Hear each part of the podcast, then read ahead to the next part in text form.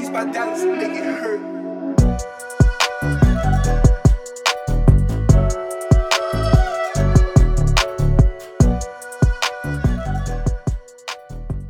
What's up, everybody? We're back here with episode three. Uh, it's going to be the continuation of that three part series we were working on. Uh, we also have a guest speaker uh, with us today, Jared. Uh, it's going to be pretty good to hear from Jared. Um, as we've talked about before, um, I'm from the Minneapolis area, Matt's from the Phoenix area, and Jared's from another big city. I'll kind of let him talk about his his upbringing. Uh, but this one's going to kind of be about the fix. So we've talked about some of the issues we're seeing, and now we want to talk about where we go from here and how do we fix the situations. And it's good to have Jared. He, he brings in a wealth of experience um, that we're going to be talking about today. Yes, he is another police officer, and he actually has more experience than both of us. Uh, OG. He's been around time. for a minute. Yeah, long time. A lot of experience, and we'll talk about his experiences. as we talk about the fix. Um, much of what we talked about in the first two parts had to do with the reporting, uh, statistics that are out there, media bias, but we want to be able to bring it all together, and we want to talk about how do we come together as communities in order to fix what we all recognize is broken the opinion about what's broken, I think, is going to be all over the place, though, because we all know it. We've all experienced it, even here locally. People look at police officers and they say, You guys are broken. Right. And I disagree with that. There is room for improvement. We, we recognize that. But I think what's broken is teamwork as a community.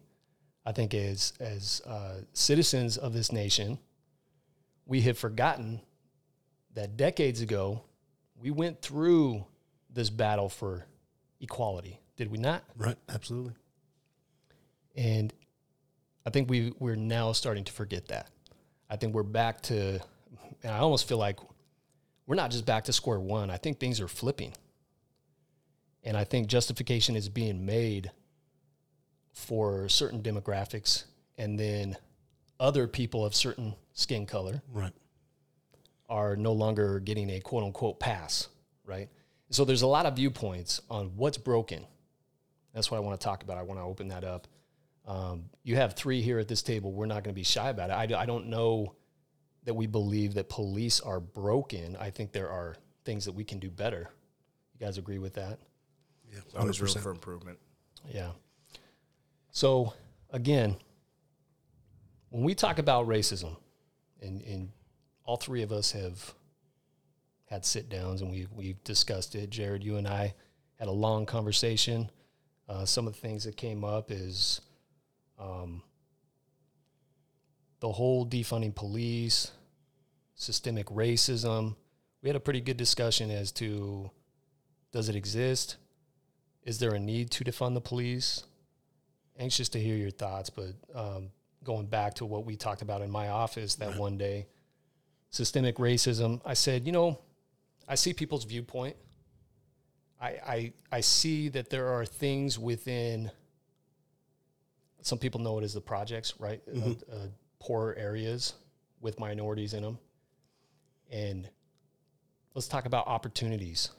Right. So, what's the fix, right? I think if you really, for me, this is again, this my my personal is that uh, that the systemic racism is just it's not there. It's just not there. Um, the one thing that you would see is more of a, uh socioeconomic, right? The economics of where you come from, the uh, that definitely provides the opportunities in which you have. So when you see these poorer communities, these communities have less opportunities, and their opportunities are very limited as to what they're able to do beyond a certain age, you know, uh, certain education, those types of things, as where you have a more middle class or affluent um, uh, neighborhoods, their opportunities are far more because their parents may have further connections. You know, you know, when those poor communities, your connections are very limited to basically within that community, and that makes those types of things a lot more difficult for kids to break that cycle of poverty. And that's really, if you ask me, I think it's more related to poverty. If you look at all the things that we talk about, they're far more related to um, economics than they are related to race. I, I, I'm actually right there with you. And we, and again, we talked about that. I, I think it is connected to economics. Um, and so if we're, if we're talking about the fix and we're talking about these neighborhoods that need that, that lift up, I am not talking when, when we, when you hear it out of my mouth and you guys input, jump in when you want. When we talk about assistance or, a- or a handout, I'm not talking about money. I'm not talking about a one time uh, government spiff, right? Right. You, you put a little bit more money in my pocket. I'm going to go spend it on the uh, 82 inch that I've been looking at Right. over at Walmart or Got Costco, that, right? Get that stimmy. Yeah.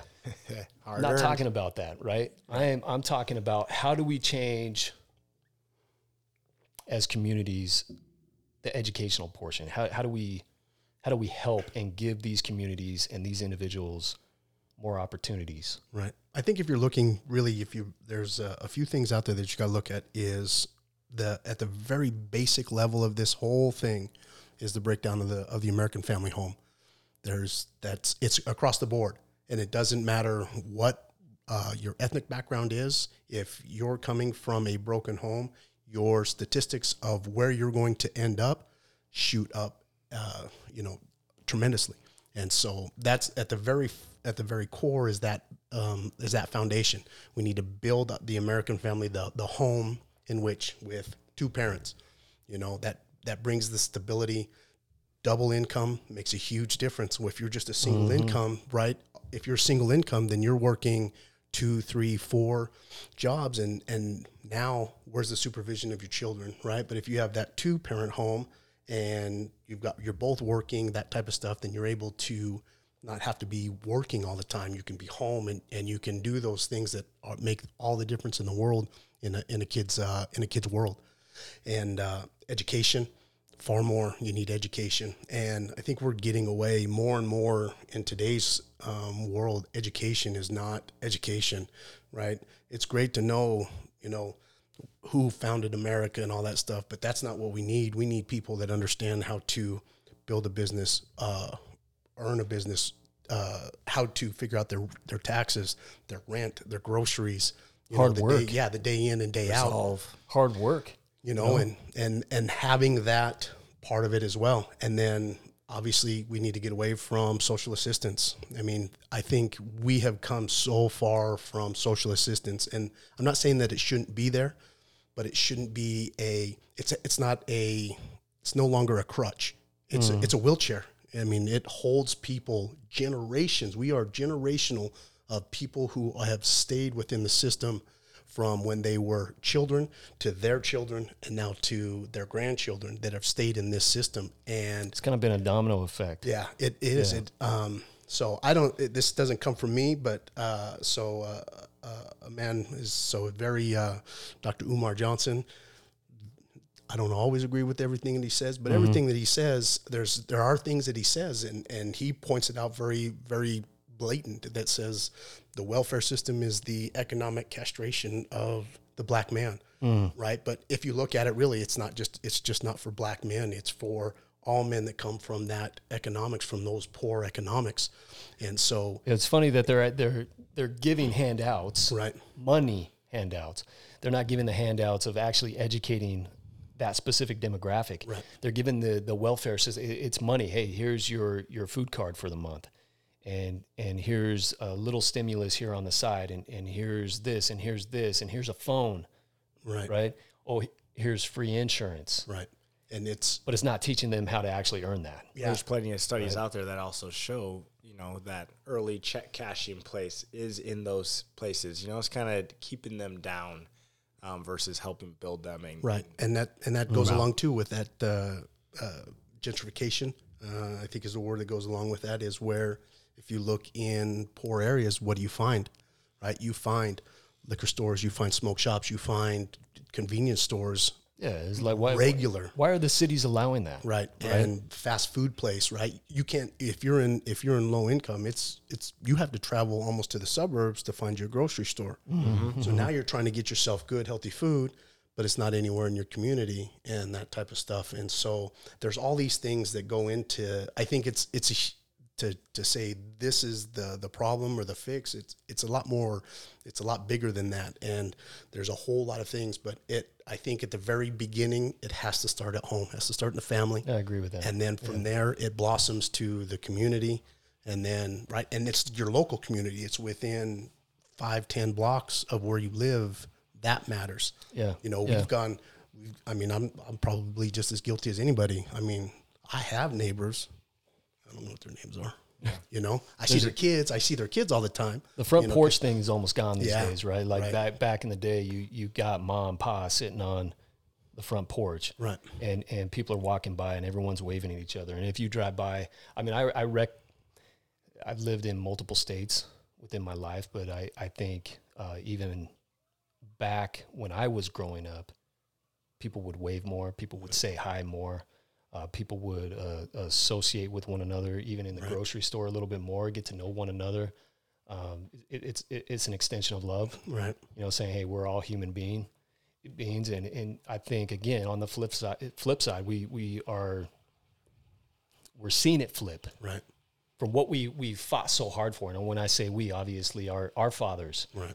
and our grandfathers, our grandmothers, and our mothers, the things that they fought for in terms of equality, we, we can all do better. And it, nobody's perfect, Right. and the system will never be perfect. But I agree with you that it's got to start in the home, hundred percent. My situation is going to be far different than a lot of people. Right. I was I was very blessed to have a mother and a father uh, who worked together and were there. They're they're still married right to this day, and now you know both of them are um, getting into their seventies now, and and I was fortunate fortunate enough to have that that two parent home, and I, I recognize that not everybody has that, but especially the statistics are heavy heavy in the black communities, Yeah. in terms of fatherless homes. See, and that's and the, the the the one thing that we don't look at is 1965 at the end of segregation, right? Black kids had one of the had probably one of the lowest um, single parent rates, right? They were below 20 percent. I think they were probably 18, 17 percent. So they were far lower. They were lower than than the white kids that came from that, uh, uh, Latino or Hispanic kids, those type of things. But uh, it's it's crazy and now it's skyrocketed and those are that's a huge thing those are huge things because if we look because it just snowballs right so if you're not allowing your your male demographic to earn be functional be uh, be positive members of society in that what do you see? You see it spiral into crime. And and when you start getting so far out of control then we talk you know then the other part of that you talk about mass incarceration. Well i get it right? It's it's one of those things. And and maybe we have swung a little too far in some of that stuff and we need to reevaluate what we're doing because i think that's a huge part of it. Because um, you know if you're if you're sitting in prison for two three years for you know maybe a, uh, a minor crime or, or drug related things in which we can ha- there's programs in place to get you straight you know get you back uh, on the on the straight and narrow going back and get you back in the home. I think that's a huge thing is those i think those are some of the things we need to look at as a community as society is right? Obviously we don't want those you know those violent crime people in our streets but if they're minor offenders we want to get them home. How can we help them? And i think that's where communities start to to to evolve. And you Yeah. start looking at it's not a socialist program right? I, I don't think that we should be looking at everybody should get the the same or the free ride. That's not what i'm talking about. It's how can we help you to get you off the system? I think that's really a big huge part of it is is how can we get you off welfare and not keep you on it because really it's yeah. it's it should be you know if you're a you're a single parent and you come to workforce services to get uh, to get assistance right they the questions they should be asking you are well what do you need? What are you trying to do? What are your goal? What are you trying to accomplish? Right? And you're like well i need help with daycare you know and maybe some education. And then they go awesome. So we're going to put up this plan in place for you to get you off and get you working and, and all of those things within a certain amount of time. And if you don't, if you're not holding up your end of the bargain of that, we're gonna we're gonna pull that funding and and you've got to get out there and, and put yourself out there get back to work you know? And and work is a relative term but you know what i mean? You got to get back to work. You got to work hard. Nothing is going to be given to you. And if you think that things are going to be given to you you're wrong. And life's not fair. No, it's not. I mean, even down to something so simple as as teaching someone how to fill out a resume. Right. There's a lot of people out there that just don't know that process. I mean, it has nothing to do with whether someone is smart or uneducated. Right. I mean, I perfect example. My wife decided to go back to school, and she went to a trade school right out of high school, and um, later on in life, she decided to go back to school for something else it was a scary thing. College uh, can be a scary thing, especially when you're you're going on later on in life. The reason I'm bringing this up is is she didn't really know what the process. She came to me and she's like, "What do I do? You know, how how do I go about? What do I need to fill out, and how do I how do I uh, get this loan, and what do I?"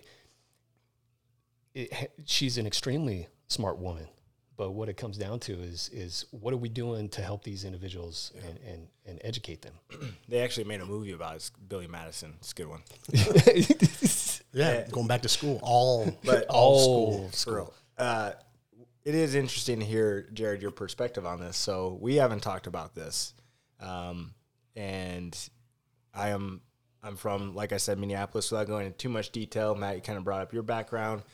Um, obviously, people have a lot worse backgrounds than what I I come from as well. But um, I'm uh, black. My dad was black, um, convicted of felonies. Um, and so I kind of I, I grew up kind of seeing that type of stuff, law enforcement dealing with them, um, stuff like that, and the cops coming by randomly, and I, I really didn't know why at the time.